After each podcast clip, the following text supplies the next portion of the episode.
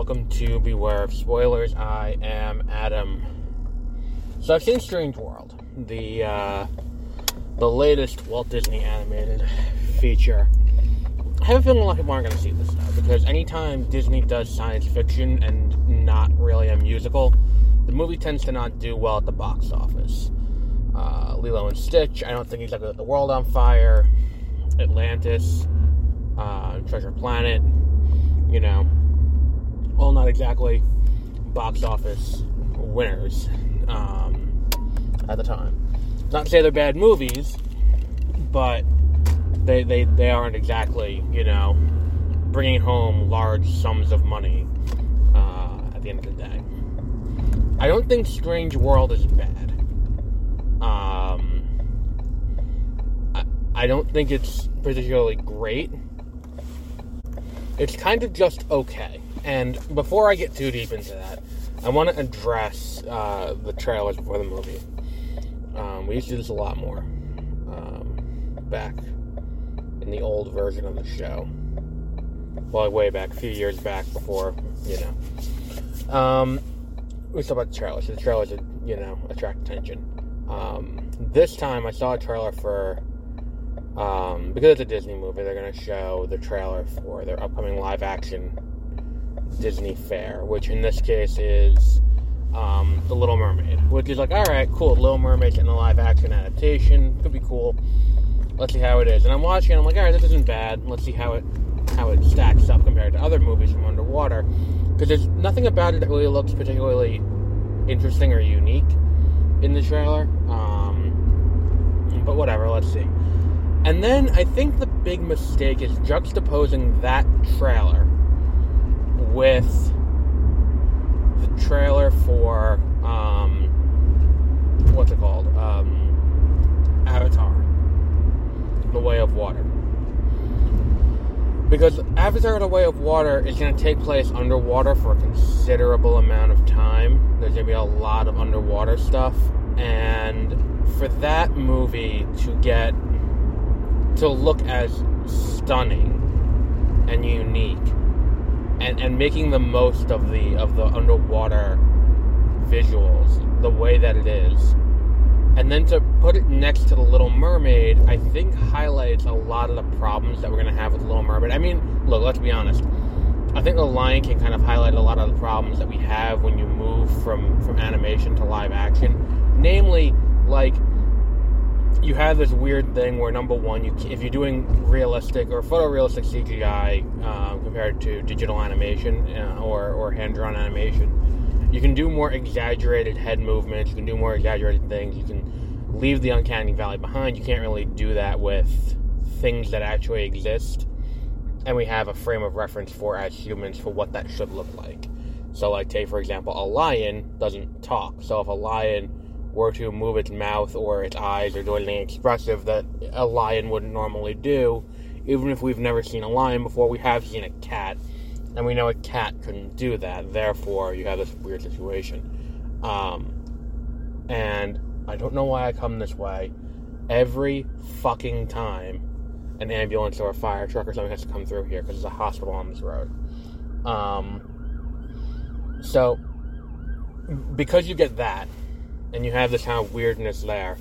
I, I don't. I think we have a similar situation with, um, and and on top of the fact that when you look at what um, what these musicals are, is they're telling a story.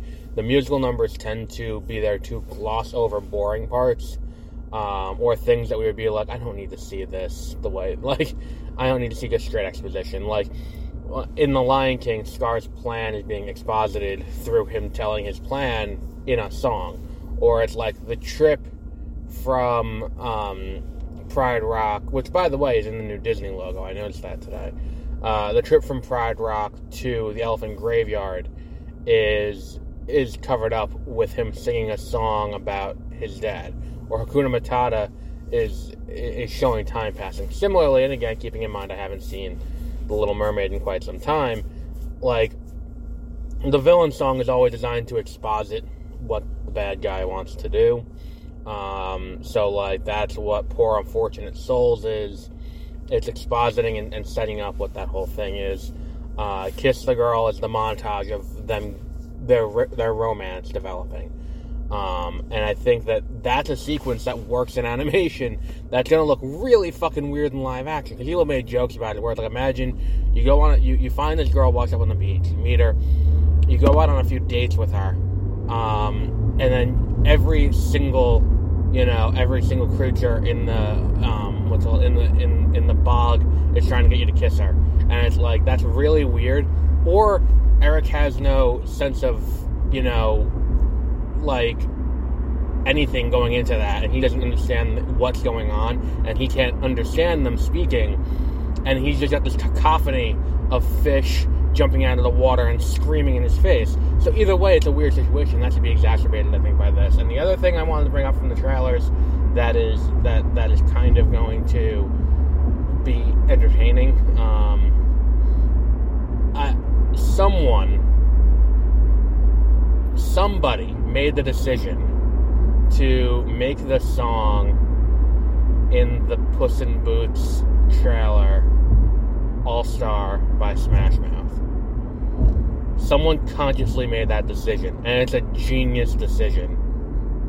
Because Puss in Boots started out as a spin off of Shrek. And it's just a small thing. It's so small but it's such a genius decision because your mind immediately goes to Shrek with that song. I don't know about everyone else, but I know for me it does. It, it, it's it's just one of those things that it's just genius marketing.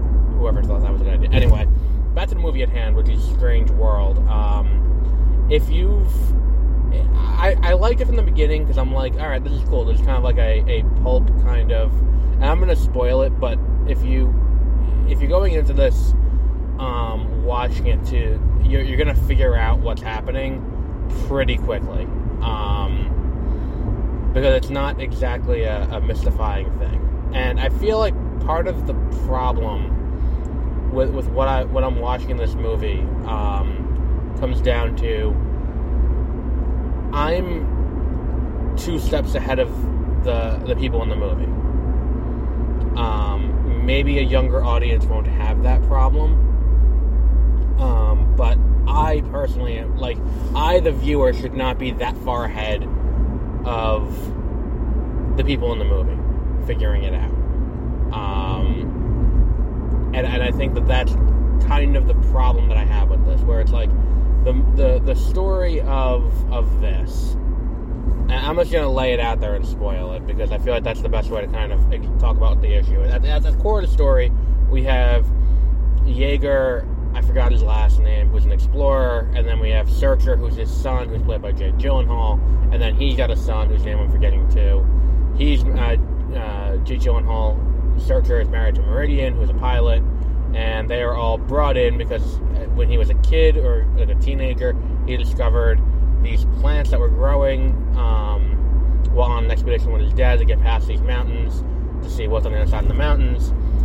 They are looking around to you know, and they find these plants that have electricity in them. And Searcher wants to bring them back home and be like, look, we found our thing to save our, our home. Meanwhile, Jaeger is like, look, we need to go further. We cannot just stop here. We need to go further because our true salvation is beyond this. Um, so they separate because Searcher's like, no, I'm bringing this back. This is the right thing to do. And then the rest of the crew is like, look, we, we, we were sent out here not to necessarily get beyond the mountains. The point is to bring back something to save our people. So he's like, fine, you know what, fuck you guys. Uh, you guys go do that. I will stay out here and I will go and, you know, I will find, I will get past the mountains. So he brings it back home, and then they develop electricity and all this stuff. Then 25 years later, he has a kid, he's got a wife, he's, you know, happy family. Uh, his kid has has a boyfriend, um, and he's like, all right, cool. And then the one of the women who was with them on the expedition is like, look, these things that like the, this plant that you found, it's great, it's fantastic. Problem is, it is um, it, it's it's not as powerful as it was, um, and we need to go out there and you know we have to track it because it's all part of one big hive root and we need to get to the core of the of the root, to the heart of it and figure out what's going on. So he's like, all right, we'll go. So he goes, and then his kid stows away, and his wife comes to follow him, and then they they go in, and they discover a hollow Earth, for lack of a better word, um, for what it is, and they discover at, at the core of this world um, is this whole other place that they didn't know existed. So they go in, and they they you know they start looking around to find the core of the electric plant that I'm forgetting the name of. It had it had a name. I forgot the name of it though. So they're they're going to find the core of that. They find Jaeger, who has been missing for 25 years, and they're like, look, you know, and and he and his son butt heads, and and the whole thing is about parents accepting their sons for who they are, and and all of that. So Gyllenhaal doesn't his son because his son doesn't want to be a farmer. His son wants to be an explorer like his grandfather. Um, um, Searcher's father, I called him Jake, but it's Searcher. Jake Gyllenhaal plays him. Ser, um, Searcher's father, Jaeger, doesn't accept Searcher because Searcher wants to be a farmer and a botanist and not be an explorer like him. So it's all kind of fun things. There's a game of Catan involved. Who cares? Moving on. Um, and as they're going on this mission, it becomes increasingly obvious what's going on as they explore more of this world. Because like they get to this this like forest that's got these trees that have balloons all over them, like these pink balloons all over them, and they keep growing and contracting and growing. And I'm like, at, at that moment that you see this forest doing this, you're like, oh, I know exactly what is going on here. But I'm not gonna say it right now because it's like you have these streams of like these little like you know like they they don't really say what they are, but they're alive. They're sentient beings. But it's like you have these these like you know streams of red things that are flying all over the place in these straight lines, and you have these giant tentacle monsters that absorb things and and uh, and kill them that way. Like they they open up, absorb them, and all of that. Um, and you're like, okay, something's going on here. And you know you have to go through. You have to get over this lake of acid to get to the next part, and then you get over the lake of acid. You go to the next part, um, and then they get to the heart, and at the heart, they discover what the thing is because it is literally a heart because they've been on the back of a giant turtle the whole time. And it's like, yeah, but I wish that they had either been upfront with that or or played it more close to like or, or played it a little differently throughout everything going on. May make it a little bit less obvious because I'm like, oh, they're this thing is alive they're in. Like the streams that are red things are the are the like as soon as we see the thing absorb something and kind of just eat it, it's like oh, it it's it's the immune system. Like it's fairly obvious to figure out as you watch the movie, and I feel like that's one of those things where it's like knowing that going in doesn't really change anything. Um, because like once you see it, it reframes how you view everything. But like like once you get to the part with the trees and the and the and the wind, you're like, oh, I know exactly what this is. And from then on, because you have figured it out at that point, or at some point over the course of this, you're going to figure out what's going on. Um, because not a ton is done in terms of developing the world, because the relationship between Jaeger and Searcher and Searcher and his son takes the priority. But it's not an interesting conflict because you know the conflict can be resolved by the end of it. Um, like you, you know they're not going to end this with someone leaving. You know it's going to end with all three of them like friendly together and having that familial bond. So that even kind of takes the back burner, and it's kind of developed in a really weird way and paced out weird across the length of the movie, where by the time you get to the end, it doesn't quite matter. Um, and I think we spend too much time with Jaeger and Searcher not being, you know, Clade, that's the lesson. Jaeger Clade and Searcher Clade. Um, you, you, you don't spend enough time with them, you know, you spend too much time with them hating each other for them to reconcile, for it to feel earned. Because then by the time you get to the reconciliation, um, like you feel the earn of the son and, and Searcher reconciling because of how little they've actually butt heads over the course of the movie, and how it really is just the son withholding information and then blowing up at them and then them coming back together after.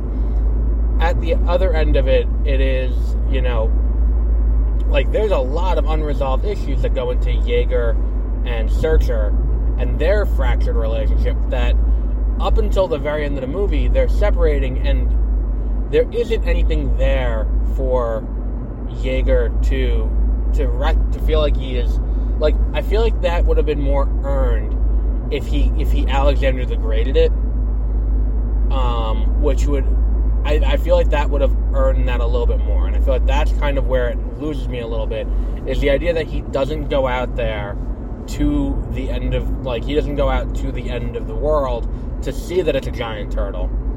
Like the fact that he doesn't do that kind of makes the whole thing feel a little strange. When what he could, what, what should have happened is he should have gotten out there, saw what it was, and then went back and been like, "I gave up my life for that."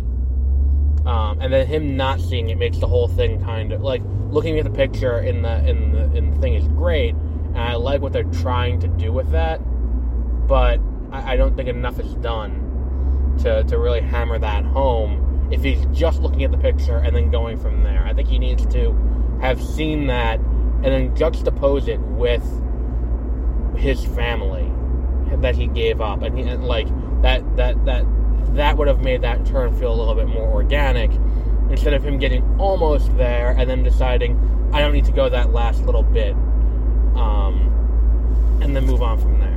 Um, it's a very thinly veiled allegory for global warming. Let's just you know acknowledge that. That's the other thing too, where it's like you know, like our things have have caused this thing to get sick and to um, and to, to to the point where it may die, and if it dies, we die. Um, so we have to change our behavior to adjust that, and we have to give up on things we like to adjust that. It's a very thinly veiled, yet at the same time, ham-fisted allegory much like Don't Look Up. So if you liked Don't Look Up, you'll probably also gel with this. If you didn't gel with Don't Look Up, you'll probably not gel with this. Um, it, it, it, it is an interesting, like it's an interesting kind of way to tell the story. I think that this story would, this movie would be a lot more forgettable if it weren't for how striking the visuals were. Um, but even that, they're kind of gets mundane. And while they do a lot with the medium of animation, they don't do nearly enough to the point where this movie doesn't look like anything that could have been done. That rec- like my thing when I go to see an animated movie is I want to see something done that could not be done in live action. That's what I want to see. I want to see something that cannot be made in live action. There is nothing about this movie, and I think that science fiction is one of the, the genres.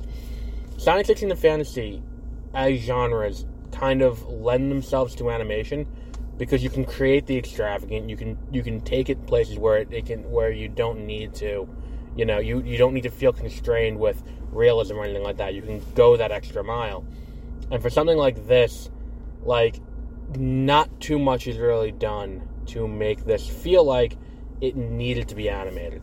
This is something that could have been produced in live action. This could have been a Lucasfilm production at at a similar price tag and looks just as good. I don't think they do nearly enough with the with the medium. I mean, I think the only there are very few movies that have done what, what like have done animation in the way that I'm looking for.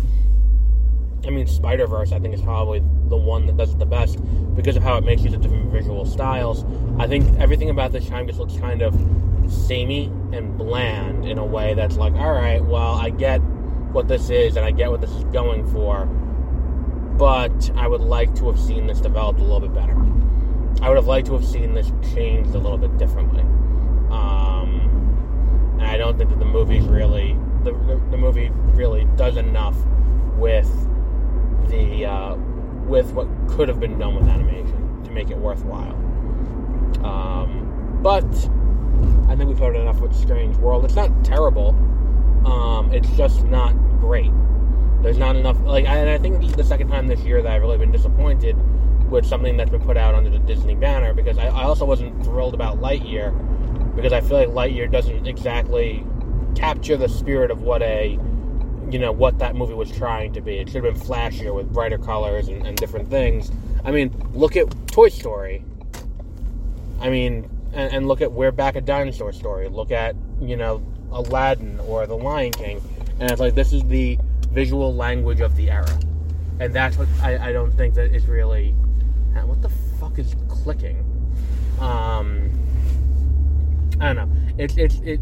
They're not subscribing and, and committing to that you know that era so i don't think it really works. And i think here they they they kind of lead with the stylistic choices of it being like oh this is designed to look like a 1920s adventure you know kind of thing or a 1940s adventure. And you're like oh okay that's cool.